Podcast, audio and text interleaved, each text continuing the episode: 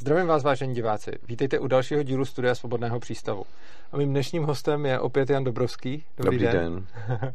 Já jsem moc rád, eh, že jste přijal moje pozvání. S potěšením.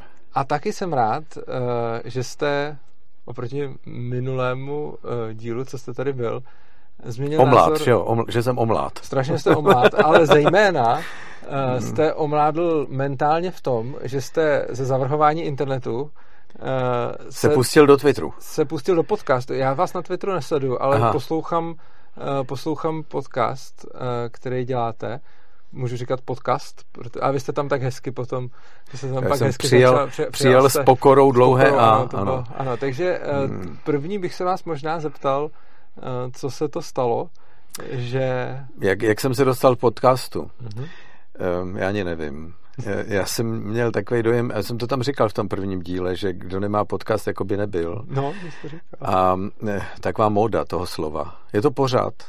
A, a byl covid a byla, byly lockdowny a, a my jsme nikam nemohli.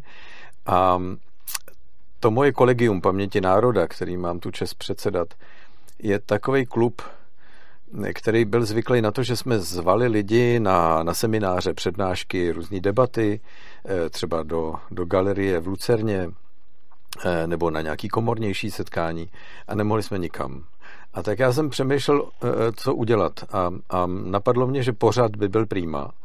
No a někdo mi řekl, že se to jmenuje podcast, protože je to pořád na přání. Jo. A um, tak nevím, proč neříkám pořád na přání, protože možná jsou to tři slova.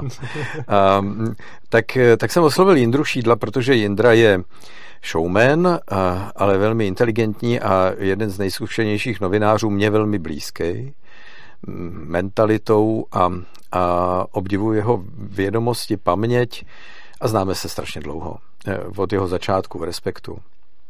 Já ho mám rád. A Jindra k mému překvapení řekl, že ano, že do toho jde.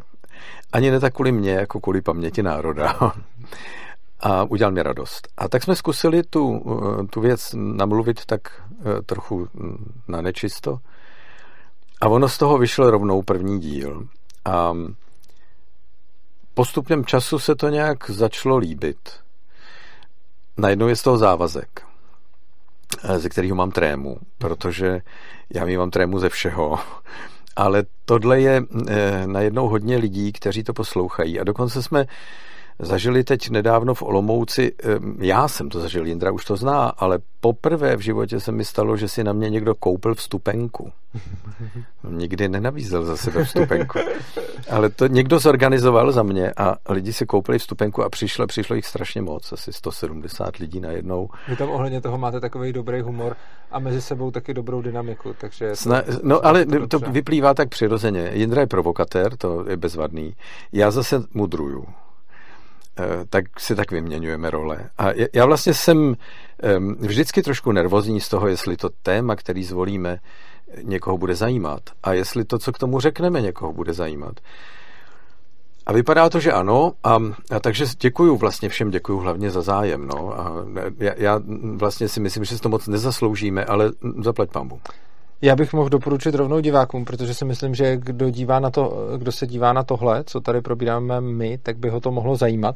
Je to podcast Paměti národa, ale on se jmenuje Dobrovský a šídlo. Ano, že? ano, ano. Je jo. to podcast, který vydavatelem je Paměť a. národa, ale podcast se jmenuje Dobrovský a šídlo, protože jak jsme skromní, tak jsme to chtěli nazvat nějak neutrálně. Ano, mně se, mně se na vás dvou a na tom podcastu, a i to je jeden z důvodů, proč jsem si sem vás pozval, tak eh, panem Šídlem asi častěji souhlasím, vy mě trochu víc bavíte, ale musím říct, že pro mě je to hodně zajímavý poslech z toho důvodu, že, jak asi víte, mám na stát a demokracii trošičku jiný pohled než vy.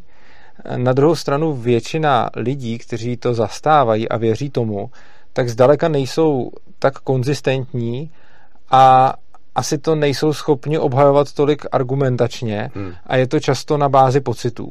A já i když se s váma na spoustě těch věcí neschoduju, respektive vycházím z nějakých jiných hodnot, tak to, co říkáte, mi dává obrovský smysl a dobře se mi to poslouchá, protože vlastně díky vám dvěma dokážu podle mě mnohem líp za ten rok, nebo jak dlouho, rok a půl no, něco se to přes děje, rok to děláme. eh, za, za tu dobu dokážu mnohem líp, řekněme, mm, porozumět tomu, proč lidi, kteří zastávají stát, říkají to, co říkají a smýšlejí o tom tak, jak smýšlejí, protože vy jste oba dva, řekněme, dost, jako řekl bych, kvalitními zastánci demokracie. Děkuji, tak já vám vrátím ten kompliment. Jo. Vy jste třeba pro mě jeden z těch, se kterými nevždy souzním, přestože eh, znám ten motiv váš a je mi sympatický. Jo. To je důležitý říct. Já nejsem odpůrcem té vaší myšlenky. Kdybych byl odpůrcem, asi by se mi to chápalo hůř, ale pro mě je to polemická příležitost. Někým, kdo vidí věci úplně jinak. A mně se zdá, že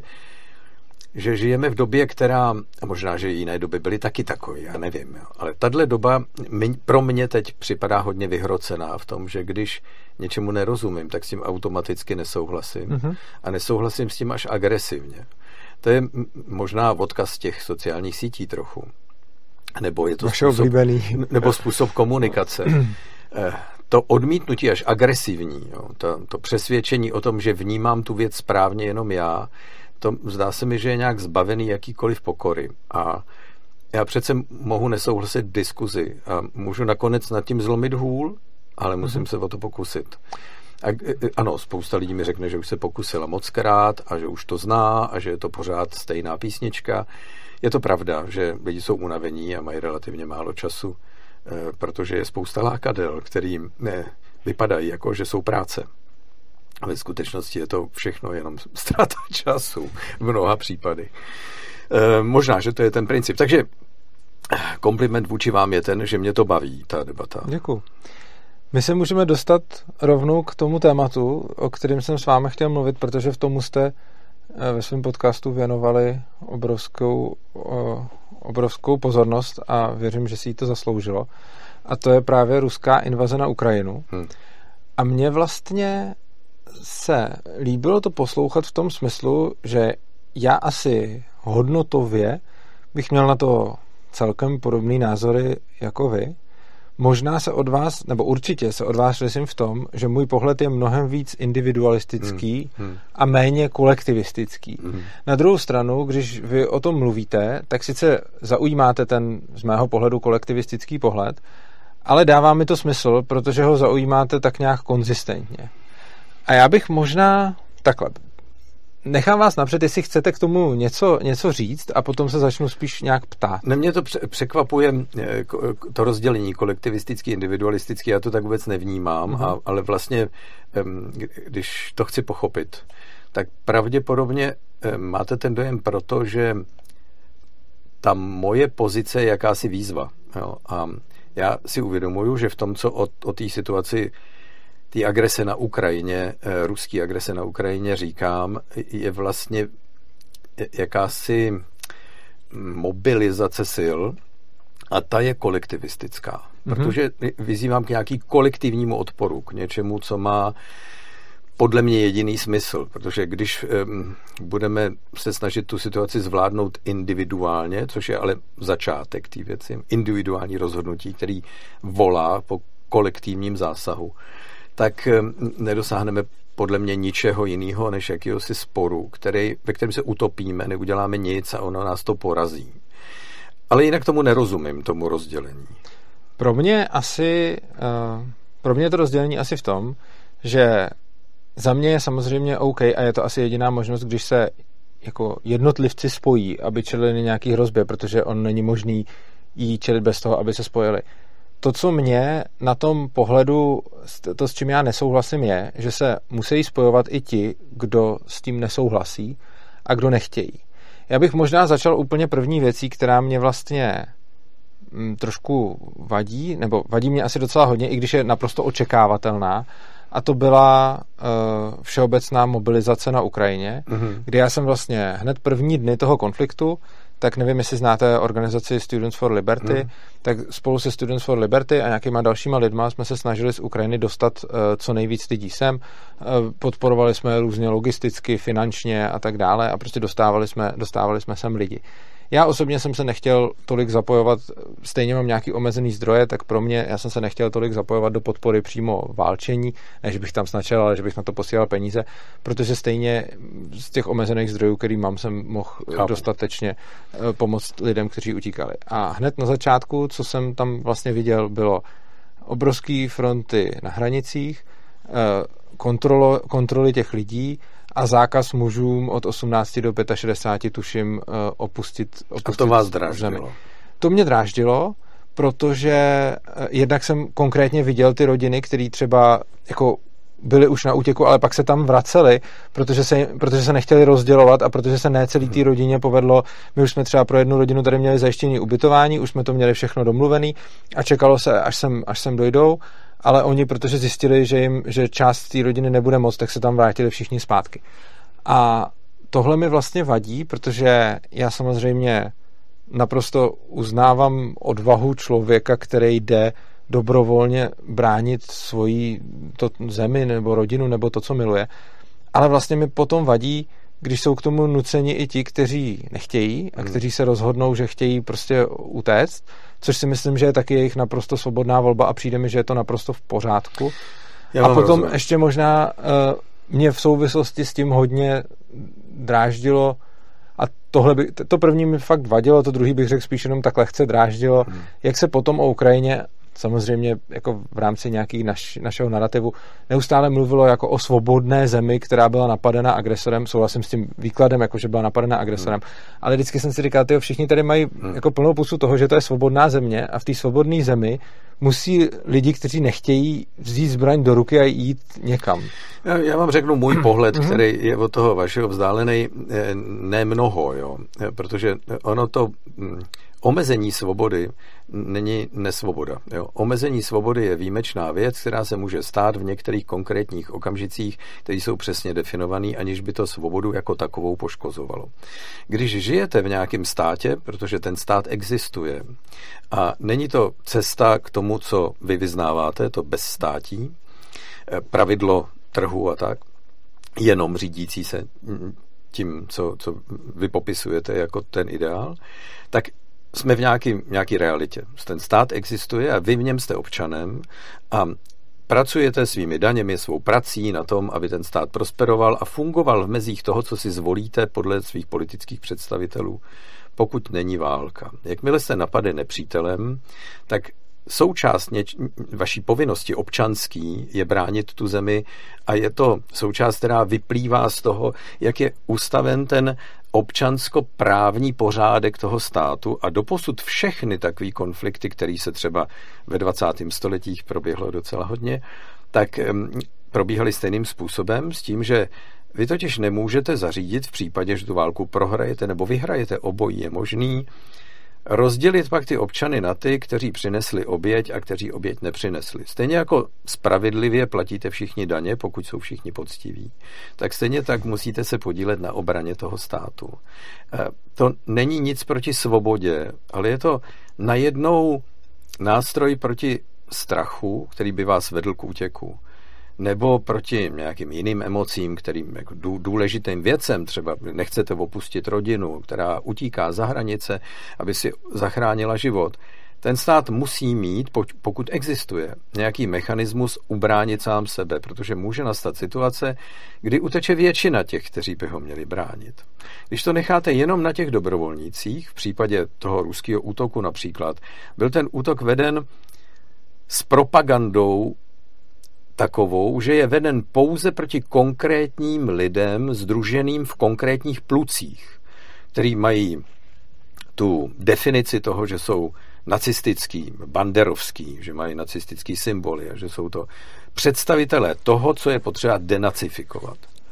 Tak kdyby vám zůstali jenom tihle, tak ti budou vyvražděni, pozabíjeni, eh, odvlečeni a země zůstane na pospas tomu agresorovi. Jo, to, je, to je pohled můj na věc. To znamená, já se nezlobím za mobilizaci. Já si, na, na tohle bych, mám víc věcí, na které bych v tom rád reagoval. První mi připadá, že zrovna ta situace na Ukrajině zdaleka nebyla taková, že by všichni chtěli utéct až na uh, prostě Azov oddíl a podobně. Přišlo mi jako z toho, co jsem aspoň slyšel, pokud ty informace byly pravdivé. To je hypotetická přišlo, že, poloha. Jo, ale jako, že, že mi připadalo, že asi většina lidí tam chtěla nějakým způsobem hmm. zůstat a bránit. Ano, taky to všechny a, překvapilo. Ano, a při, připadá mi, že možná i proto je ta obrana natolik efektivní proti tak silnému agresorovi, protože ty lidi tam bojují dobrovolně a nebojují tam z donucení. Zajímavá otázka, nebo někteří jo, ale myslím, že většina ne. Zajímavá otázka potom zní, jako jak jste říkal, že mohlo by se stát, že většina lidí uteče. Hmm. No, mohlo. Otázka je, jestli takový stát potom stojí za to, aby byl zachován, pokud jeho občani se rozhodnou, že ne. Ano, v případě ano. Ukrajiny se zjevně většina občanů rozhodla, že jim ta Ukrajina za to stojí a teda brání. To je věc prvního úleku. Ale, ale potom vlastně, když by se stalo to, že by jich fakt většina utekla, hmm. tak eh, vlastně jestli to není tak, že takový stát by, jako k, jako k čemu je ten stát sám, když ty lidi ho vlastně... Ale je to, je to obrovská hypotéza, co tady mm-hmm. říkáme, jo. Ale je, je to, hm, jsou to vaše otázky, já na ně rád odpovídám. Mm-hmm. Ta, ta hypotéza, že všichni utečou, že ten stát za to nestojí, není pravdivá v okamžiku, kdy utečou z prvního úleku, který vytváří paniku, ale nikoli proto, že by nechtěli bránit vlast. Ale když utečou všichni kvůli panice, tak pak už ta vlast neexistuje, protože už je obsazená nepřítelem, už se brání blbě. E, myslím, že ty mechanismy, že vlastně je to jako to předivo je velmi jemný a dokonce možná to můžeme zjednodušit na to, že, že to je zvykový právo těch států a že, že ten stát má dojem, a možná podle mého soudu správnej, že mají všichni mít stejná pravidla. To znamená, je-li povinná mobilizace, je povinná pro všechny, bez ohledu na to, že to působí nějaký zlo, protože to zlo války a toho napadení je daleko větším zlem. Je to zlo kolektivní, to, co vy ne, ne, nemáte rád. Ale v tomhle případě je to vyvolaný vnějším vlivem. Jo? Je to dokonce, i když je napadena tlupa opic, tak někteří z těch, někteří členové té tlupy opic určitě nemají žádný potěšení z toho, že jsou napadený, nechtěli být napadený, chtěli se s tou tlupou jinou bránit, která je napadla, ale když jsou napadeni, tak se musí bránit. Jo. To znamená přirozeným způsobem, někdo třeba uteče, ale ty ty vůdčí členové té smečky nebo té tlupy budou všechny motivovat k obraně a když se někdo vrátí posléze, tak se na něj budou zlobit. Jo? Budou třeba exkomunikovaný, ne, ne, nebudou s ním, ne, nebudou mít jednoduchou pozici v dobývání své pozice hierarchie v té tlupě. Já myslím, že to je celkem přirozená věc. Mm, no, Přirozená věc je právě to, že můžou utéct a potom můžou se na ně ty ostatní nějak dívat a případně ostrakizovat ale nepřijde mi jako přirozená věc to, že jsou tam, že jsou tam vlastně držený silou, ale to, co je přirozený, ostatně nemusí být vždycky správný, ale eh, potom vlastně vy jste mluvil o, o té motivaci toho strachu. Hmm. Já si umím představit spoustu jiných motivací. Připadá mi, že spousta lidí může pomoci jinak, než se zbraní v ruce. Ano, taky to dělá. A a spousta lidí ale může pomoci jinak mimo tu zemi, například, eh, jak jste říkal, o těch rodinách.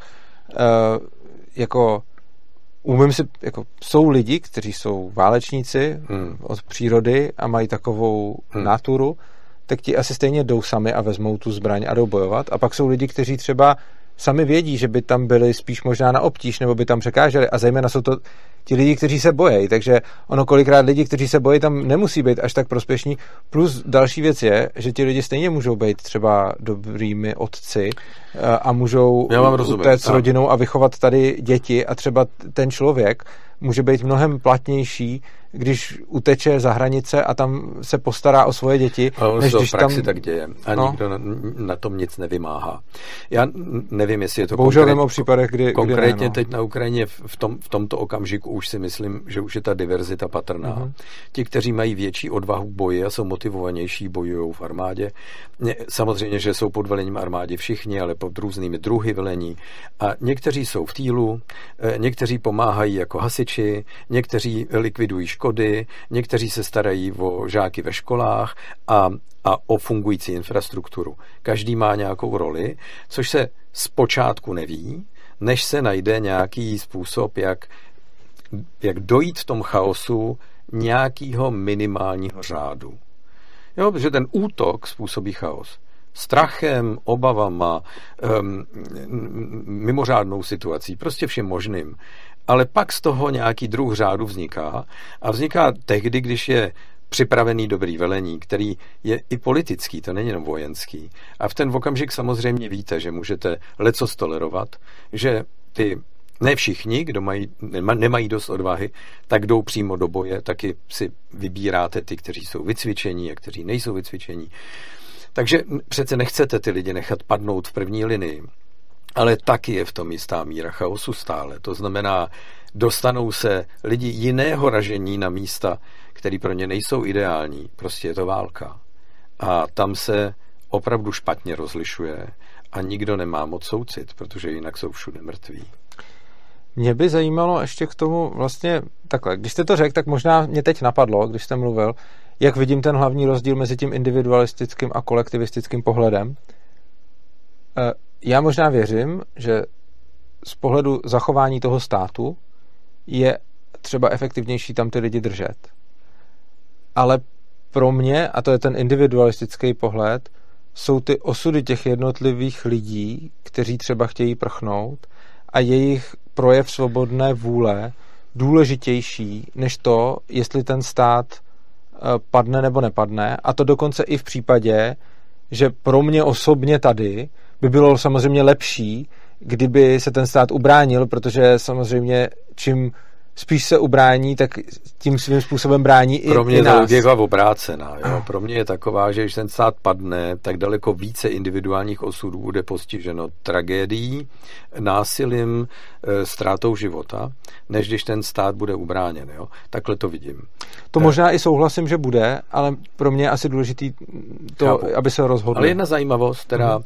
je důležitá asi, to je válka, kterou sledujeme, která má daleko víc individuálních příběhů než všechny války před ní v době, kdy probíhá, protože mediálně je vnímáme. My máme spoustu zpráv jo. z bojiště a nejenom z bojiště, ale z těch měst, která byla osvobozená, nebo z těch míst, která byla okupována naopak. Vidíme jednotlivý příběhy, my vůbec nevíme, jestli ten příběh je v celku pravda. My vidíme úseky, nějaké úryvky, které jsou někdy čistý, eh, bez jakýchkoliv manipulací, ale někdy jsou propagandistický.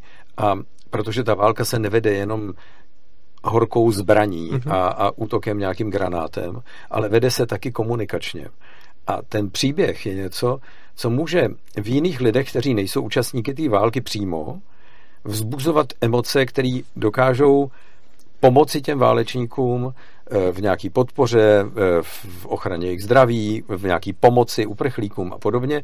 A to všechno je potřeba pro tu válku. To znamená, ta válka je stejně jako války předchozí, propagandistická, ale jinak v tom, že ten individuální příběh je daleko zesílenější. To je pravda. To, to, to je pravda. Myslím si, že tohle je asi celkem možná velká novinka jako na světě, protože to, že máme přímo jako na internetu záznamy jako autentický z toho, co se tam dělo.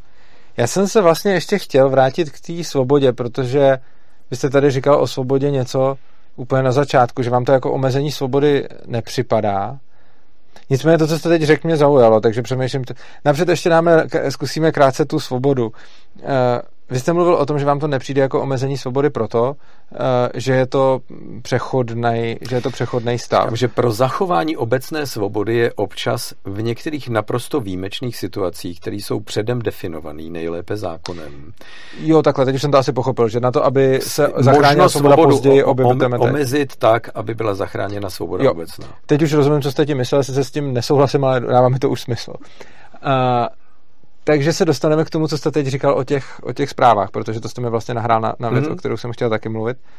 Uh, mně trošku se asi nelíbí, že mi připadá, že informace, které tady máme, jsou propagandistické a že, mm, že se o tom ani moc nemluví a že spousta jako propagandy bývá označovaná a zejména ta, ta, ta ruská bývá vel, jako velice označovaná a já vlastně nevím z toho, co tady máme, je pro mě náro... nebo sleduju nějaký zprávy, snažím se dostávat k jiným zdrojům a je pro mě docela náročný se v tom orientovat, respektive musím vyvíjet hodně úsilí na to, abych se v tom konfliktu víc orientoval, protože kdybych ho nevyvíjel a jenom pasivně přijímal zprávy, které ke mně uh, jako přicházejí, tak jsem přesvědčený, že to, co ke mně přichází, je prostě propaganda na, naší strany. A přijde mi, nevím, kdo to řekl, že je velká past toho uvěřit vlastní propagandě, mm. protože když člověk potom chce vidět, co se vlastně děje, tak je lepší to vidět nějak jinak, ale ono tady vlastně v podstatě není vůbec, nejsou média otevřený tomu, aby o, o, o informovali nějak, což mi přijde mimochodem i třeba v rozporu s tím, že česká televize nebo český rozhlas mají ve, ve v zákoně přímo napsáno, že musí podávat objektivní a v celku vyvážený zpravodajství. Tak já s váma v tomhle nemůžu souhlasit. Já jsem přesvědčený o tom, že vedle množství propagandy, kterou vidíme a, a zcela přirozeně a musíme s tím počítat na obou stranách toho konfliktu, takže třeba zrovna česká televize nebo český rozhlas prostřednictvím svých zpravodajů, kteří tam jezdí a střídají se tam, objektivní zpravodajství poskytují. Poskytují ho z toho místa tam, kde jsou a to, co jsou schopni vidět. Nikdo z nich nevytváří umělou dezinformaci, která je součástí propagandy pro to, aby přesvědčili někoho na, na té naší straně o tom, že ten náš politický směr, kterým se stavíme k té válce, je správně. Oni e, spoustu těch lidí znám osobně, velmi si jich vážím, jejich řemesla, ale jejich taky lidský integrity. Vůbec by mě nenapadlo, že by někdo z nich byl manipulátorem těch informací. Ta neobjektivita spočívá v tom, že vy vidíte vždycky jenom úsek. Jo. Já jsem fotograf a vždycky, když s mými kolegy mluvíme o fotografii, jak, jak fotografie dokumentární, kterou já dělám, vyjadřuje nějaký příběh. Ale je to vždycky jenom jeden výsek zlomku sekundy toho, co vidím tím objektivem a jak to chci já jako autor prodat. Protože z toho mám nějakou emoci a tou emocí vlastně manipuluju. Jenom tím, že že to je výsek prostředí a času. Stejně tak každá reportáž a každá informace je výsek prostředí a času. Vy sám jako příjemce těch informací si z toho musíte udělat nějaký obraz. Je to na vás, jako na příjemci. Musíte mít ovšem nějakou elementární jistotu, že to, co z těch výseků dostáváte, jsou střípky pravdy. Když tomu nevěříte, tak vám není pomoci. Pokud tomu věříte a máte proč, protože jste si ověřil, že v minulosti tito právě tito, kdo konkrétně referují, nelžou, tak se vám z toho může skládat obraz, který vám vytvoří nějaký pocit, nějakou emoci, která se pro vás stává pravdou. A to není, prosím, pěkně žádná propaganda, protože takhle máte složený obraz světa z jakýhokoliv oboru. Když chcete jít do hloubky, musíte se tomu věnovat víc. Já Takže ani propaganda neřek... ve válce, pardon, ještě vteřinku, propaganda ve válce je zcela cílená manipulace, kterou, když vy říkáte o těch ruských eh, například propagandistických kanálech, vidíte zcela jasně, protože to je pojmenovatelný. Vy když vezmete nějaký ruský pořad propagandistický, znáte už ty tváře a pustíte si to, tak vidíte tu absurditu těch sdělení. Jo? O tom, jak dekadentní západ chce napadnout Rusko a jak už to dávno plánoval na jedné straně a na druhé straně, že musí být zničen a zcela srovnán se zemí jadernými zbraněmi, který Vladimír Putin hrdině drží od nich tlačítko na svém stole nebo ve svém kufříku, to je úplně jedno. Jeden blábol vedle druhého, který mají za cíl jedinou věc, sjednotit ten, ten národ ruský, který se říká rasiani, eh, k tomu, aby byli odhodláni snášet útrapy na, na té straně protiruský je propaganda v tom smyslu, že je potřeba udržet jakousi jednotu, která je velmi komplikovaně udržitelná proto, že naše podpora obraně Ukrajinců proti ruské agresi vyžaduje naše odříkání.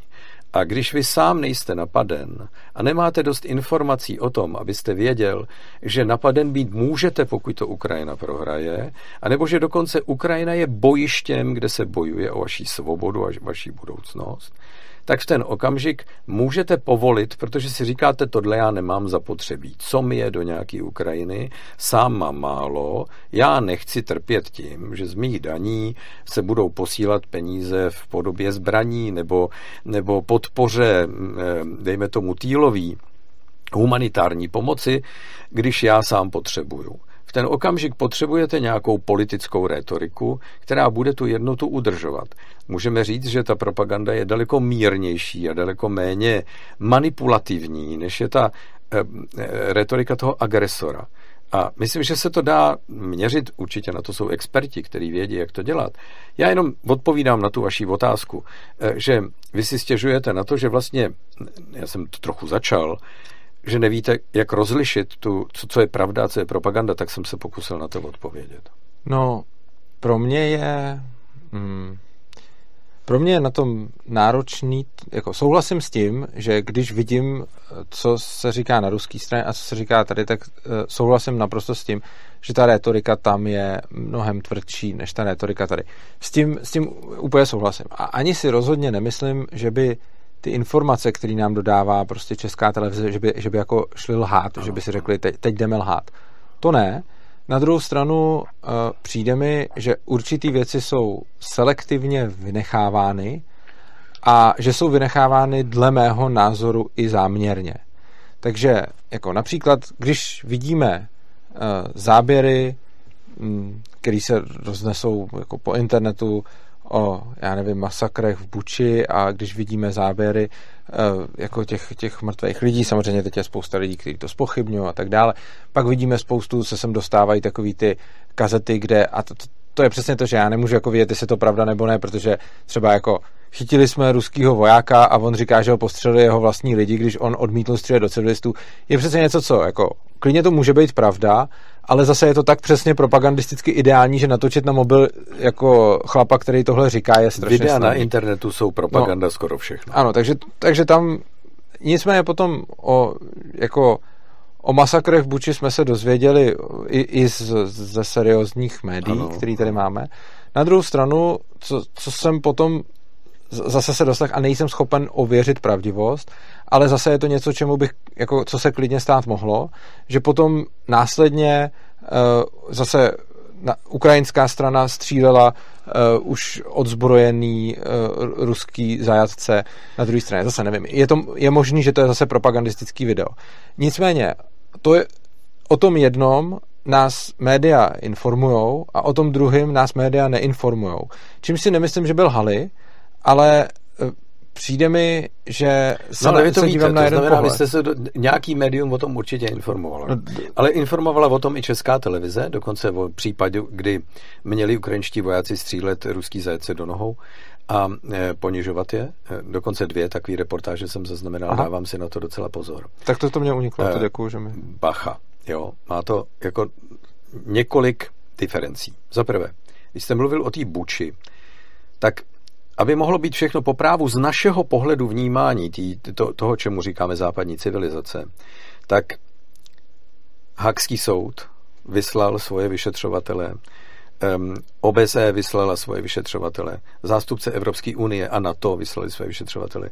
A tihle všichni lidi vytváří jakousi nezávislou sílu, která zkoumá pravdivost všech těch um, válečných zločinů. Jestli jsou to skutečně válečné zločiny, jak byli ti lidi vražděni, dokonce se nacházejí ti pachatelé. Já mimochodem v jejich nezávislost třeba úplně nevěřím. To je jo, ale, ale, ale subjektivní věc, s tím vám nepomůžu. Jo? Já jim věřím a dokonce jich taková, takový množství a z různých institucí, že by bylo velmi zvláštní, kdyby se jim věřit nedalo, protože oni si vzájemně um, korigujou a, a ne, ne, že bych nevěřil těm výsledkům, já nevěřím tomu, že jsou eh, nestraní nebo jsou nezávislí. jak se říká, nezávislí, protože si myslím, že oni, eh, tihle všichni pocházejí z jedné strany. Vyšetřovatelé Hakského soudu mají zákonný postupy, kterým to vyšetřování vedou. Jsou kontrolovatelný, je to protokolovatelný, všechny ty věci probíhají stejně, jako kdybyste vyšetřoval tady vraždu třeba. Jo.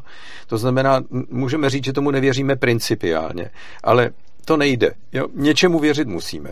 Takže hmm já se na to dívám s mírou důvěry, která odpovídá těm zjištěním a dokonce těm lidem, kteří, někteří jsou mý přátelé, jsou na místě a vidí tu věc na vlastní oči. Navíc jsem docela znalec eh, toho, jak vypadá Ukrajina a jak vypadá Rusko. Eh, nedělám si iluze. Zapadá mi to do mozaiky mýho, mýho vědění a mých znalostí. Tak to je jedna věc, o které jste mluvil. A ta druhá, ta, ta relativizace toho násilí. Jo ve válkách se dostávají do situací, kdy vojáci ubližují protistraně vždycky na obou stranách. Samozřejmě. Akorát rozdíl je v tom, že někdy jedna strana ty násilníky vyznamenává za znásilňování dětí a vraždění lidí ve vesnicích a druhá je staví před soud. A tenhle rozdíl je pro mě rozhodující. S tímhle, s tímhle souhlasím a já jsem se rozhodně nesnažil um, to nějakým způsobem relativizovat. Já jsem spíš mluvil o tom, jaký informace já jsem to pochopil. já, dostáváme. Já chápu, že to, a že to nechcete já jsem neviděl tu, ty, tu míru Já jsem neviděl ty reportáže, takže děkuji, že jste mi o nich řekl. Jiná věc je, že já nejsem nějaký pravidelný sledovatel české televize, ale to co, to, co se ke mně dostává, uh, mi mně osobně nepřipadá vyvážený, ale je možný, že to je jako můj pohled na no, to. Co byste pro tu vyváženost potřeboval zrovna v tomhle případě, kdy ten konflikt je očividně nevyprovokovaný žádnou mm, jako konkrétní činností mm. nebo žádným činem Ukrajiny, kdy je dávno Ukrajině vyhrožováno na základě doktríny, kterou si Vladimir Putin stanovil už před mnoha lety, kdy je definice toho, čeho má Rusko dosáhnout, je návrat hranic toho, čemu můžeme říkat bývalý sovětský svaz, největší pravděpodobností, kdy jsou definovány dokonce časový meze toho, kdo může být jak vyzbrojen, že se to týká našeho území, stejně jako území Polska, východního Německa, Maďarska, Rumunska, to znamená bývalých satelitů kolonií Sovětského svazu, eh, kdy víte, že, že jediná věc, kterou ten Putin chce dosáhnout, je to, co přesně definoval opakovaně a nikdo jsme mu tady nechtěli věřit. Já tedy ano.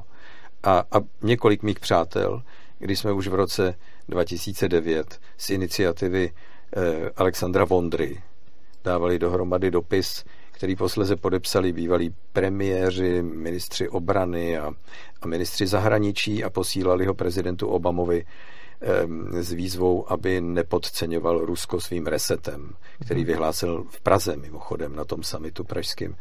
Protože Rusko není země, která ocení přátelský přístup, ale bude ho brát jako slabost. A to se posléze ukazovalo v mnoha případech v těch napadeních autonomních zemí. Takže my známe to chování to Ruska, víme, co dělá. Tady se to opakovalo. Tady je jasně definovaná agrese, která se spletla v tom, jak byla připravená. Myslela si ta ruská strana, že demonstrací síly připraveného vojska donutí tu vládní špičku ukrajinskou, tu představitele státu, vzdát se. Uh-huh. A tím, že převezme moc na Ukrajině a stane se součástí Velkého Ruska, při, přičlení Ukrajinu k Ruské federaci. Těch důvodů je víc než jenom imperiální potřeba dobývat jiné hranice. Ukrajina je velmi dobře obyvatelná země na rozdíl od zbytku Velkého Ruska. V Rusku se nežije dobře, v Rusku je obrovská bída a naprosto hrůzostrašná kultura života. Není to překvapení, že ruští vojáci kálí vedle svých postelí. Jo? jo. To, to není překvapení. Je to překvapení pro někoho, kdo neví, co je Rusko. Rusko je enkláva, ve který žije mnoho kmenů a, a několik národů, kteří si všichni říkají rasiani, všichni říkají, že jsou rusové. Ve skutečnosti je to směs národů, která vznikla působením Sovětského svazu takým lisem, presem toho, že byli zbaveni svých vlastních jazyků a, do, a tak to není zdaleka jenom řečí. případ Ruska. Eh, no, ale já mluvím o Rusku. Jo. A protože ty jiný případy tolik neznám, ale teď se bavíme o tomhle. Uh-huh. A ten, tenhle ten konglomerát mimo velkých měst, jako je Moskva nebo Petrohrad, je pro naší civilizaci naprosto nepředstavitelná nekultivovanost eh, toho kvality života a, a něco, co, co nedokážeme vůbec pochopit v jakým nuzotě a bídě ty lidi dokážou žít a co potřebují k tomu, aby vůbec přežili, je jenom nabídka něčeho, čím by mohl ten svůj mindrák z toho hrozného života mírně ponížit. Já tady s tím vlastně asi souhlasím, respektive nevím o tom pravděpodobně tolik, co vy. Na druhou stranu eh, znám několik lidí, kteří žili v chudších částech Ruska a to, co jsem od nich slyšel, mi celkem do tohohle toho zapadá, takže si myslím, že mě to až tolik nepřekvapuje. A já, já jsem třeba chodil na matfis se spolužečkou, která byla z Ruska a ona říká, že tam normálně v paneláku chovali jako dobytek. Ano. Že, že tam prostě měli jako Ano. normálně zvířata Ano. v, v činž, jako v činžáku na, na, na balkoně a vevnitř a tak. Takže jako umím si jako představit, že to a takovýchhle jako příběhů znám víc, takže si umím představit plus je ne, velice nepřekvapivý, že člověku čím víc má zajištěných eh, potřeb, tak tím méně se mu chce riskovat třeba život v boji. A když tady máme blahobyt a všeho dost, tak málo kdo bude chtít jít riskovat život. Oproti tomu, když je člověk někde, kde eh, mu prostě nemá čím nakrmit děti a je mu tam zima, eh, tak vzít tu zbraň a jít riskovat život je mnohem vlastně menší risk, takže to bude dělat s- s nás. Takže vlastně je to další, jakože čím bohatší budeme jako lidská civilizace, tím méně podle mě budeme válčit, protože ty lidi... Budeme méně odolní, ano. Ale budeme i méně válčit, protože budeme mít menší ochotu. No, no Eh, nevím, jestli, když budeme napadeni, budeme muset válčit, ale možná, že se nebudeme chtít vzdát drobné výhody eh, z našeho pohodlí a budeme si říkat však, ono nám sice z toho pohodlí něco ubyde, ale můžeme si ho zachovat lojalitou k tomu agresorovi. Ale vůbec nevíme, co tím můžeme způsobit. Jo. To je přesně ten ukrajinský případ. Ta Ukrajina, abych to dopověděl, jaký je rozdíl mezi Ukrajinou Ruskem. Ta Ukrajina, která vypadala zpočátku po tom rozpadu toho Sovětského svazu jako země pod vlivem toho Ruska, jako země skorumpovaná, neuvěřitelně rozebraná, rozkradená, stejně jako Rusko, která nebude mít nikdy šanci eh, sama od sebe zbavená jaderných zbraní pod slibem obrany, jo? mimochodem ten budapešský protokol slavnej. Eh, Mnoho věcí, které lámalo hůl nad Ukrajinou, a ukazuje se, že přece jenom ta geopolitika, ten, ten, ta, ta geodeterminanta je vlastně důležitá, protože Ukrajina je Evropa. Ukrajina je prostě Evropa. Ukrajina měla dvě revoluce, ve kterých se chtěla zbavit ruského vlivu, to znamená, ta síla v, přece jenom národ to úplně jednotný nebyl. Taky je to jako více národů, velká rusifikace. Jsou tam Huculové, Rusíni, jsou tam vlivy Maďarů, jsou tam vlivy Rumunů, Moldavanů, jsou tam ty ruský vlivy velmi silný, jako osídlená Oděsa, východ Ukrajiny ruské. Ten spor mezi jazykem, ta potřeba eh, najít nějaký sebeurčení, to znamená debata o tom, jestli se má mluvit jen ukrajinsky, aby se eliminoval ruský vliv vedla k tomu, že v době, kdy v roce 2014 Rusko anektovalo Krym, obsadila ho a zaútočilo prostřednictvím těch svých hybridních vojáků na, na Donbas, tak najednou, já jsem byl sám toho svědkem, Ukrajina začala kulturně rozkvétat uprostřed té války.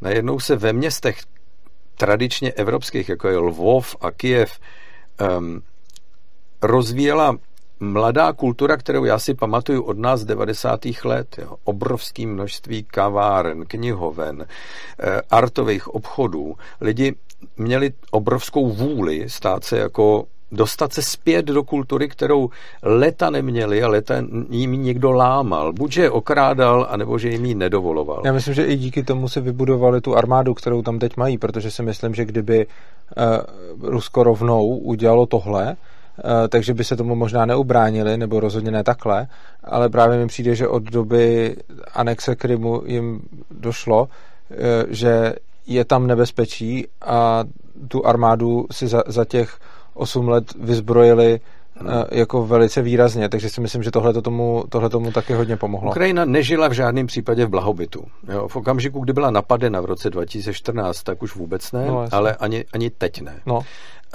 Ukrajinský venkov, přestože je tam velmi rozvinutý zemědělství, který živí, já nevím, 700, 800 milionů lidí, nevím kolik přesně, ale je to něco přibližně kolem tohohle čísla, který je velmi jako intenzivní zemědělství, stejně nedokáže uživit ty vesničany, tam ty vesnice stárly, mladí lidi odcházeli do měst nebo do větších aglomerací. Ta vesnice tím trochu strádala, je to škoda, že ta krajina je nádherná a má obrovskou poetiku. Já jsem tam jezdil fotografovat s mými kolegy a vydal jsem o tom knihu, která se jmenuje Lost Europe po roce 14, ale před tou invazí ruskou, jako jakýsi důkaz světa, který jsme zažívali i my tady v našich podmínkách. Když já jsem byl ještě malý, tak jsme taky měli chalupu s jednou cimrou, kde se topilo a, a kadibutku se suchým záchodem. A stejně tak vypadá ukrajinský venkov. Jenom to má prostě desítky let spoždění. Ale byla tam obrovská naděje, že, že ty lidi chtějí něco vybudovat. Ta, ta odvaha. Neměli vlastně tolik o co přijít. A myslím, že ty Rusové se strašně přepočítali v tom, že se nedomnívali, že budou mít takovou vnitřní ochotu se bránit, takovou ochotu k oběti. Já vám vlastně děkuji za to, že jste to tady pověděl, protože to mám pocit, že jste neřekl ani ve svém podcastu. Možná takže, ne. Takže jsem rád, že jsem z vás dostal něco nového. Pro mě ta ochota neslyšel. k oběti je vlastně nejdůležitější věc. Často. No, no, no, no, o ano. obětech mluvíte často. Ano. Není to něco, s čím já bych se úplně asi stotožňoval, protože pro mě, mě při, z mýho pocitu, když vás poslouchám, tak vy hodně oceňujete tu oběť. Já daleko víc oceňuju ten výsledek toho, kdy si myslím, jako mě osobně je sympatičtější, pokud někdo dokáže dojít stejného výsledku s menší obětí, než... Já, já, tím, ale... já tím ale nemám na mysli, že ta oběť má být absolutní, nebo že ten člověk eh, vlastně, že, že pozitivní na tom je ta oběť sama, vůbec ne. Ta to mi ochota, z vás trochu přijde, ne, ne, ta ochota k oběti, možná, že to špatně říkám, jo. Ta ochota k oběti je nezlomnost v rozhodnutí se bránit nebo něco dělat. Jo? Dokonce, mm, já to opakuju pořád, Petr Pidhart říká, že bez oběti jsou všechno jenom keci. A to slovo všechno je důležitý. To se netýká jenom obrany, ale tvorby třeba, eh, práce, eh, cíle životního. Když nejste ochoten obětovat čas třeba, jo? nebo menší výdělek třeba, jo? nebo něco z toho, co už máte, jo?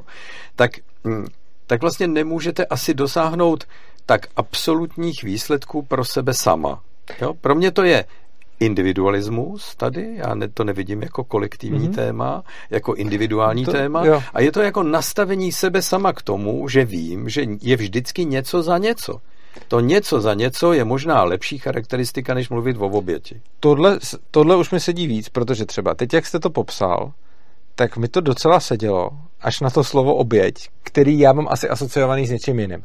Protože já třeba tvořím a přesně, jak jste říkal, musím tomu dát hrozně moc času, musím se vzdát vyššího výdělku, který bych mohl mít, kdybych třeba programoval a tak dále.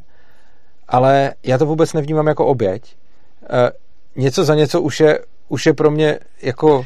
Vy se nerozhodnete, že to dáváte pánu bohu na oltář, ale že je to přirozenost, jo? Jo, protože mě to ani nevadí. A to jako, já chápu. Pro mě ne. to je vlastně něco, co mě těší, takže já, hmm. to, já to těžko vnímám jako oběť, protože to, že dělám to, co chci dělat, a to, že tomu věnuju čas a ono mě to u toho baví a to, že třeba mám nižší příjem, tak to jsou všechno věci, které Eh, mě vlastně těší. No vidíte, to mě ani nedošlo, že, že slovo oběť může působit jako něco vnuceného.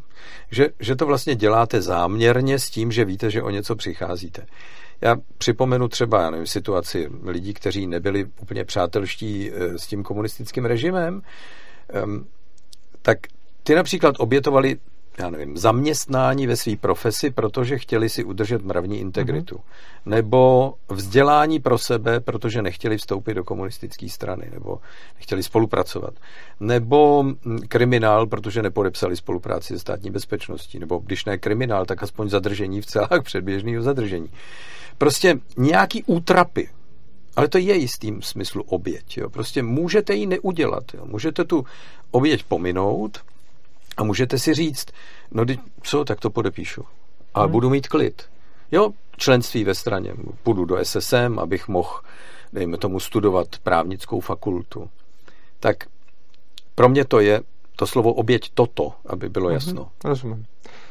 Já bych se chtěl dostat ještě k poslednímu tématu. Ono se s váma pěkně mluví a vy máte ten svůj vnitřní limit, že přes hodinu ne. Tak ale je tady ještě jedno téma, který jsem s váma chtěl probrat a tam si myslím taky si trochu zanesouhlasíme, a, protože tam už jste si nesa, ne, zanesouhlasil s panem Šídlem, kde mě zase dávalo smysl, co říkal.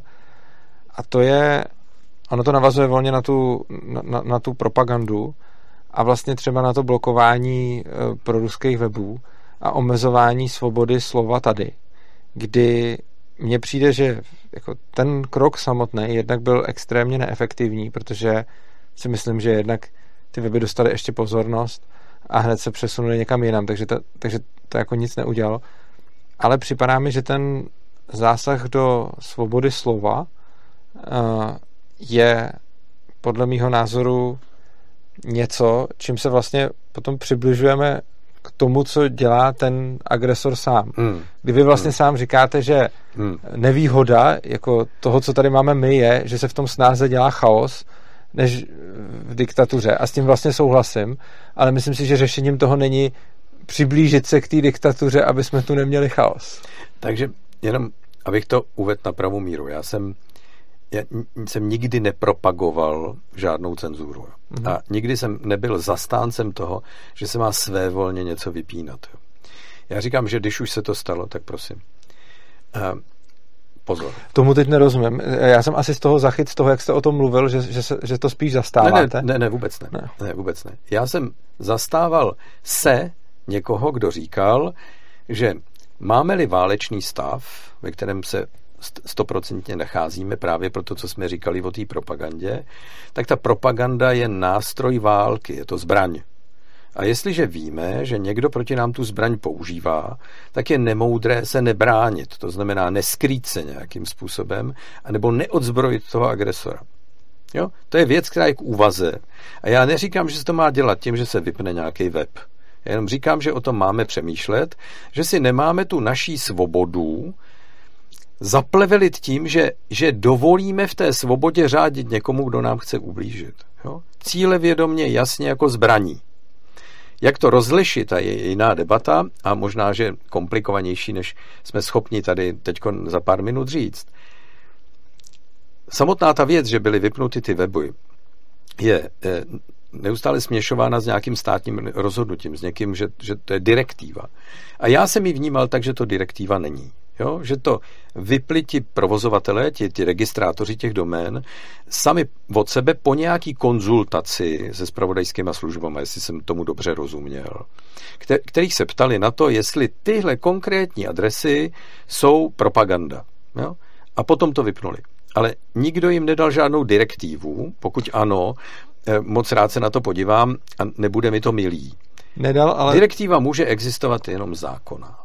Abychom nedal. mohli jako všechno dělat správně a neporušovali ten princip svobody slova, o kterém vy mluvíte, přestože já propagandu tohoto typu, to znamená zbraň cizí moci, která nám chce ublížit, nepovažuji za svobodu slova. Je to přece jenom trochu jiná disciplína. Ale fakt složitá na to, jak ji definovat. Tak jsem přesvědčen o tom, že na jakoukoliv restrikci musí existovat zákonná norma, která je přesně popsaná. Může být blbá a může si napravovat nějakou novelizací, můžeme přicházet na to, že to nefunguje a můžeme ji zrušit, ale nemůže to být své vole. A nesmí to být své vole jednotlivce, to už vůbec ne, protože když nebude válečný stav, tak ho můžeme pod nějakou záminkou vyhlásit a posléze převzít moc například. To znamená dostat se do situace, která je dejme tomu jako trochu maďarská nebo polská, když to přeženu, začít ty média masit, dostávat je pod, pod kuratelu vlády, takže ta vláda potom získává neotřesitelnou propagandistickou pozici a nelze se spolehat na to, že bude mít opozice stejný prostor mediální, jako má ta vláda a v tu chvíli už jste v nějakém autoritářském režimu, který vám nedovolí udržet svobodu, nejenom svobodu slova, ale svobodu jako takovou. Takže já jsem absolutně proti jakýmkoliv zásahům, které jsou svévolný. Tam nebyla zákonná direktiva, ale byla tam na jednu stranu nějaká výzva vlády, šel tam nějaký dopis s doporučením. Ne, ne, ne nemyslím uh, si to. Nemyslím a, si to. a hlavně uh, v tom, jako ten registrátor je sice právnická osoba, ale uvnitř jeho rozhodovací rady, já nevím, jak se to tam jmenuje, nějaký ten board, co tam mají, tak uvnitř něj je zastoupen i stát, což znamená, že ta iniciativa není oddělená od státu a hmm. existují jako jednotliv, jako stát má uvnitř té právnické osoby rozhodovací pravomoc, což znamená, že i včetně státu se o tom rozhodovalo, což znamená, že tohle je pro mě taky problematický. Další věc je, že uh, oni sice vypli ty weby, ale neměli to ve svých smluvních podmínkách. Uh, to, na co se odvolávali, je absurdní, protože já znám ty smluvní podmínky, jak byly, se původně neměli vůbec žádný právo vypínat žádný weby podle smluvních podmínek a potom si tam někdy před asi 15 lety prosadili, že můžou vypínat stránky s nějakýma phishingovými útokama a, a takovýhle, což tyhle podívejte, rozhodně nebyly. Podívejte, tahle věc se ukázala a potom, jako, jako zbytečnost uh-huh. a jako pitomost po všech stranách. Možná dobře míněná, ale neefektivní a vedla jenom k debatě o tom, že a správně, že stát, pokud v tom má nějakou roli, jí takovou mít nemá. Znova říkám, okay. že, že ji má mít zákonem definovanou a pro takový případ my jsme na to nebyli vůbec připraveni a málo kdo na to byl připravený. Na boj s takovouhle zbraní, kterou je propaganda cizí země, která na někoho zautočí, tak připraveni být máme. Ten zákon se nějak chystá a nějak to dlouho trvá, protože státní zpráva je velmi rigidní a křečovitá a pořád je podle mého soudu málo deagrofertizovaná. A i líná a ty úředníci jsou na home office a když nejsou na home office, tak si kryjou vlastní zádek. Místo toho, aby dělali svoji práci pořádně, protože se cítí ohroženi tím, anebo o ním pořád jim něco hrozí, furt je někdo kriminalizuje, nebo jim hrozí, že tu práci dělají blbě, tak ji dělají podle norem. Jo? Když chcete něco opravdu zesabotovat, tak dodržujete předpisy. Tak tohle přesně myslím, že takhle vypadá naše státní zpráva. Já jsem se těšil, že ta nová vláda tohle trochu zmaří a že začne malinko tu, tu státní zprávu uvolňovat v tomhle ohledu, ale nestalo se to, bohužel, ta, ta, ta vláda je na úrovni mikromanagementu často řeší blbosti typu vyvážení popelnic.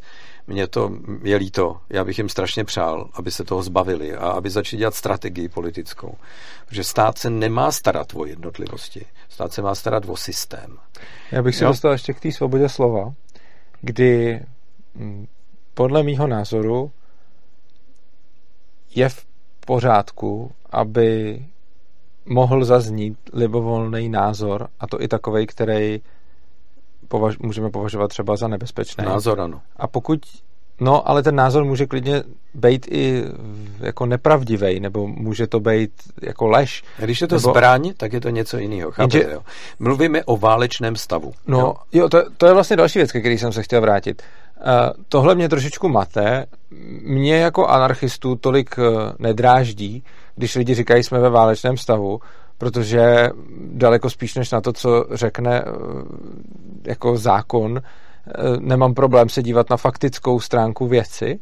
Oproti tomu jsem velice překvapen, že třeba vy, anebo spousta dalších lidí, kteří vlastně jako hlídají, nebo je pro ně důležitý to, co vyhlásí ten stát, že řeknete, že jsme ve válečném stavu, protože my v něm podle toho, co říká náš stát, reálně nejsme. A jak říkám, mě jako vůbec ne, ne, nedělá problém. My, my, nejsme, my, my nejsme de jure, my jsme de, fakticky. Jo, ano.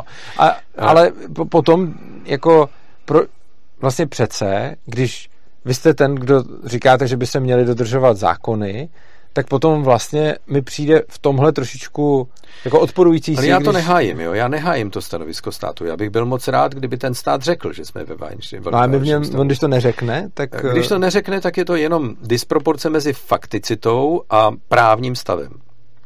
Rozumíte mi? No. Jo, já, já, si, já jsem přesvědčen o tom, že ve válečném stavu jsme, a to už proto, že pomáháme zemi, která je napadená, vyzbrojovat, pomáháme našimi dobrovolníky, pomáháme tím, že se zabýváme humanitární pomocí a že jsme součástí koalice, která bojuje, ne že ne, prostřednictvím ukrajinské armády proti agresorovi. Ale já vám vůbec nevyvracím to, že bychom byli ve válečném stavu. Já si, jako to, to, tohle já se s váma o tom fakticky vůbec nepřu. Uh, ani bych se asi nepřel s někým, kdo by ano. řekl, že není, protože ano. si myslím, že to může, můžou vnímat lidi rozdílně. Na druhou stranu, my to jde, připadá mi to v rozporu s tím, co kdyby na začátku naší diskuse jsme se tady ano, bavili ano. O, o mobilizaci. Z té Ukrajiny odcházel někdo, kdo by řekl, můj stát sice říká, že jsme ve válečném stavu, ale já si myslím, že nejsme ve válečném stavu. A mně je tenhle ten pohled velice sympatický. Mně je sympatický pohled na to, aby si každý člověk sám za sebe rozhodl, jestli je nebo není ve válečném stavu, ale je to pohled, tak bych řekl, trošku spíš anarchistický a je mi divný, že to slyším od vás. Ano, no tak já jsem konzervativnější. Takže je pravda, že mám jiný souvislosti, ale v některých případech, jak vidíte, tak se ty myšlenky docela dobře prolínají. Ehm, někdo mě říká, že eh, čím jsem starší, tím jsem konzervativnější, někdo naopak říká, že jsem tolerantnější, to znamená větší liberál. Já vůbec nevím. Jo. Já prostě tu věc nějak vidím, tak ji popisuju a ne, nechci, aby to sklouzlo do nějakých škatulek. Já dokonce umím i ultralevičáky pochválit a nebo taky sprdnout, eh, přestože jsou mi vlastně nejméně sympatičtí ze všech názorových proudů, který znám. Eh, protože mám dojem, že, mm, že to je jistá míra nebezpečí z nepochopení věcí, ale vím, že to často dělají z dobré vůle a nikoli ze zlé vůle. Tady se asi shodneme. Uh, ještě ohledně té svobody slova. Vy jste říkal, kdy je to použito jako zbraň. Uh, když by člověk vyjadřoval nějaký svůj názor a budete mít dva, budete tam mít dva weby. Jeden z nich je placený z Moskvy a, a prostě dostává noty z Kremlu a píše to, co, co dostává zaplaceno. A druhý říká úplně to samý, akorát, že proto, že si to majitel toho webu myslí. Uh, chci se zeptat, jestli to dobře chápu, tak v takovémhle případě byste byl pro vypnutí toho jednoho a ponechání toho druhého, nebo, ne, nebo jsem to nepochopil dobře? Ne, ne, vůbec ne. Já vlastně nevím, jo, abych vám řekl pravdu. Mm-hmm. Já myslím, že ta... Je to se mi hrozně líbí, že, no, že ne, ne, ne, ne, málo kdo... Nevím. Já jsem v té věci velmi na rozpacích. Jo. Mm-hmm. Já jsem spíše příznivcem té otevřenosti.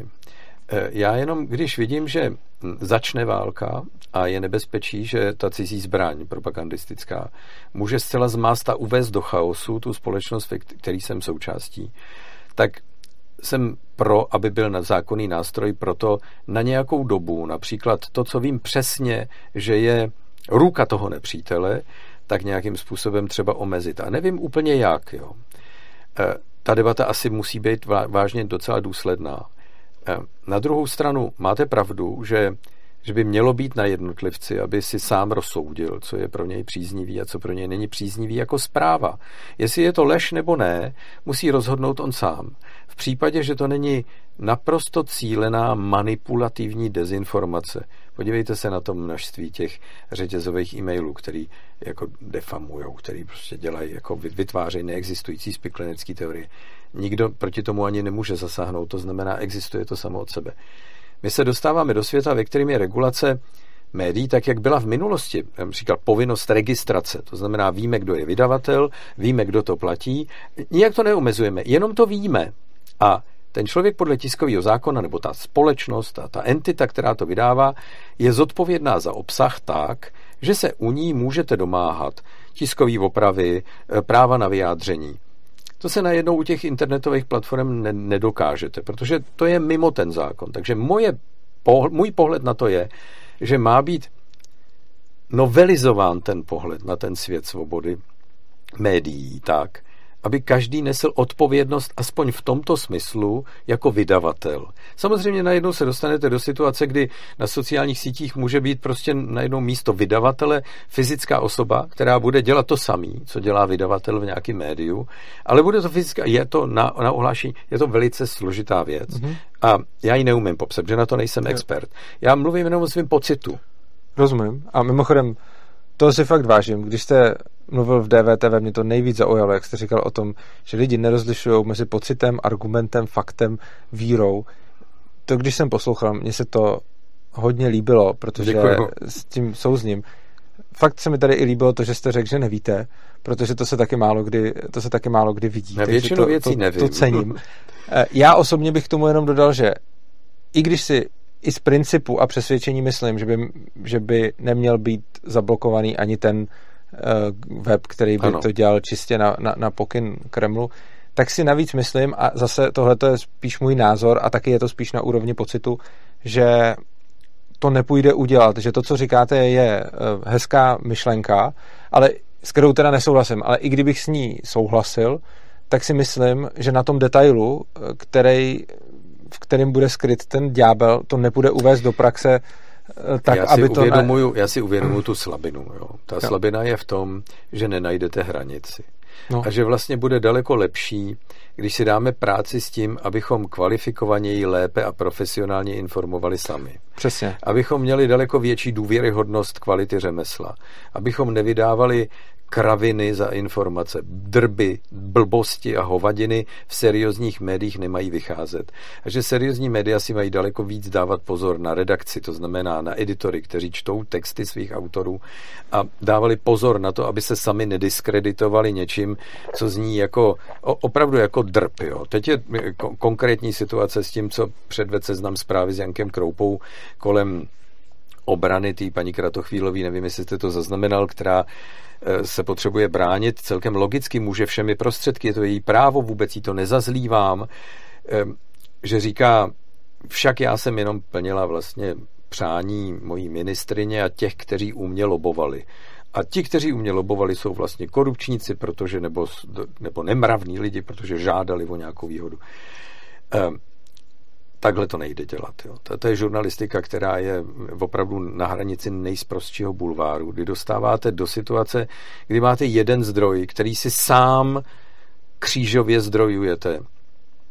Lidi, kteří jsou mimo kontext, jo. jenom tím, že je někdo zmíní, dostanete do situace, která je najednou dehonestuje. To je jako lynč žurnalistický.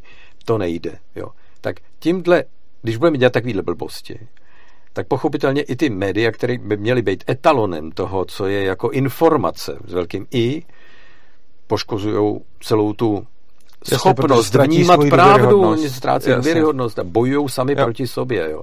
Si jako nemůžou říct, jako my neprozradíme zdroj, ale víme to jistě a pak to vyšumí. To se nesmí stát, protože vy nemusíte prozradit zdroj, ale musíte věrohodně vysvětlit, že ta vaše informace je pravdivá. Mm-hmm. A jestliže zůstanete, práce, že no. zůstanete no. na, na úrovni spekulace, mm-hmm. tak jste úplně stejná drbná jako nějaká jo. bába v krámě, která vypráví o sousedce, že jí spadla slepice Jasně. do studny. Prostě Takhle se ta žurnalistika dělat nesmí, protože dehonestuje sama sebe.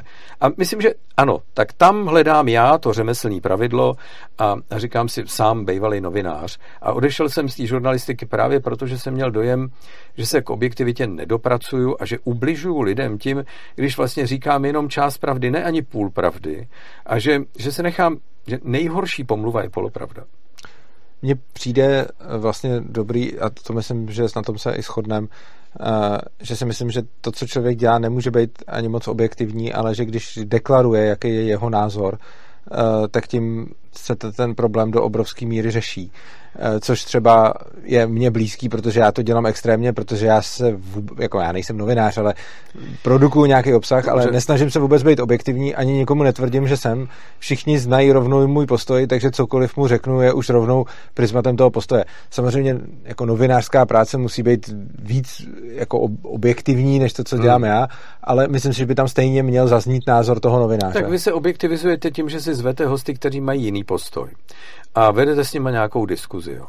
Ten, um, myslím, že vadnost toho, kde je hra, hranice mezi, mezi žurnalistickou manipulací a vyjádřením názoru, je tehdy, když ten novinář má pocit, že on je stvořitel spravedlnosti. Mm-hmm. A to je blbě. Taky to není jenom pošťák, který donáší informaci. Jeho názor já chci znát, abych věděl, jo s čím hraju, s jakýma Jasně. kartama. Já si totiž myslím, že noviny mají být názorově vyhrané. Já taky. A že, že to má být jasný, protože se stávají klubem mm-hmm. pro svý příznivce, kteří mají podobný názorový pojetí světa a že můžou dokonce polemizovat a že přizvou lidi, kteří jsou jiného názoru, tak aby z toho bylo něco, co trochu obohatí ty čtenáře nebo ty posluchače. Proto mě docela baví dělat podcast. S tímhle já naprosto souhlasím, líbí se mi to a nakonec bych vám dal ještě jednu otázku, která mě zarazila od toho podcastu a chci jenom říct, že ta otázka není, jak to říct, není cílem do vás rejpat ani šťourat, i když by se to tak možná mohlo zdát. Já se vás doopravdy vážím a ptám se, protože mě doopravdy zajímá odpověď na tu otázku.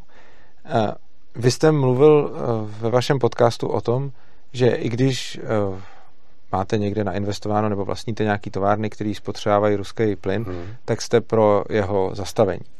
A pro mě je tohle uh, přesně ten kolektivistický pohled versus tomu individualistickému. Já vůbec totiž nepochybuju z toho, jak vás znám, eh, že vy byste byl ochotný udělat tu oběť.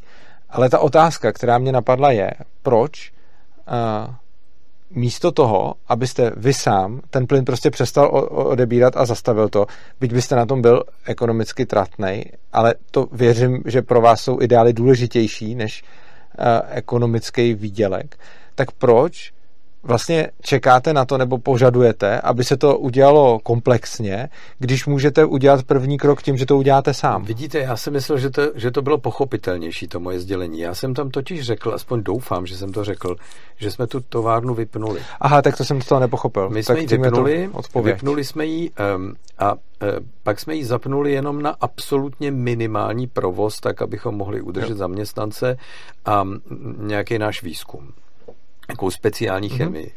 Ono to ze dvou důvodů je marný. Za prvé proto, že ta cena je vysoká, ale to by se pořád dalo. Eh, to prostě zvýšíte ceny na trhu. Ale platit Putinovi tu válku se nám opravdu jako ekluje. Jo. To znamená, že ta továrna eh, spotřebovává toho plynu dramaticky míň. Jo. Eh, něk, jeden čas ho nespotřeboval vůbec. Tak tím jste mi odpověděl, protože já jsem to z toho nepochopil. Ne, ne, ne. Já jsem jenom chtěl říct, že, že ano, kdybych sám nebyl ochoten to vypnout a chtěl jenom, potom, aby to, ať to vypne někdo za mě, tak bych mohl být podezříván i z toho, že čekám, až to někdo skompenzuje. Z toho bych vás asi nepodezříval. Ne, v žádném případě. Nic takového. Já si myslím, že, že prostě pro mě osobně, to nikomu nevnucuju, já to vidím tak, pro mě je nemravný dívat se na to, že financujeme Putinovi válku, kterou vede proti civilizaci, která za nás bojuje s ním. Chápu. To je celý. Rozumím. Tak jo, já vám děkuji, eh, že jste přišel do studia. Chtěl byste říct ještě něco divákům, než řeknu na závěr já? No, že doufám, že jsem je moc nenaštoval a, a děkuji, že se na to dívali. Eh, já vám všem děkuji za pozornost, eh, díky, že jste se na nás dívali. Pokud nás chcete podpořit, jednak určitě tím, že budete sdílet tenhle rozhovor, podle mě byl extrémně zajímavý, takže pokud máte nějaký svoje přátelé, známí, který by to mohlo zajímat, nazdílejte to. Během malých chvilky nás tímhle můžete podpořit. Pokud nás neodebíraj, neodebíráte, tak uh, tam můžete kliknout na subscribe, potom se nám budou líp zvát politici, který zajímá, kolik lidí nás odebírá a nejvíc nás můžete podpořit finančně. Dole pod videem v popisku najdete bitcoinovou, litecoinovou adresu a také je tam adresa opristavu.urza.cz, kde najdete jednak adresu i na Lightning Network, ale krom toho je tam eh, napsáno, jakým způsobem nás můžete podporovat pravidelně měsíčně, klidně i malou částkou. Je to eh, pro nás vlastně asi nejlepší zdroj příjmu, protože potom můžeme ty finance plánovat. Já vám moc děkuji za poslech, mějte se krásně, mějte se rádi a uživejte si života. Naschledanou.